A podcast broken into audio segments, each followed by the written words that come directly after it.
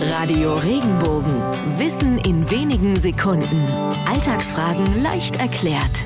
Warum bezeichnet man den entscheidenden Faktor auch als springenden Punkt? Der Ausdruck springender Punkt wurde ursprünglich zur Bezeichnung eines biologischen Phänomens geprägt. In diesem Sinn war es ein pulsierender roter Fleck, der beispielsweise im Hühnerei nach dem dritten Tag der Bebrütung mit bloßem Auge zu erkennen war, also das erste auffällige Zeichen des Lebens. Beim Küken und auch beim Menschen sieht man beim Ultraschall das Herz des Babys als diesen springenden, sich bewegenden Punkt. Und wenn das nicht der wichtigste Faktor des Lebens ist.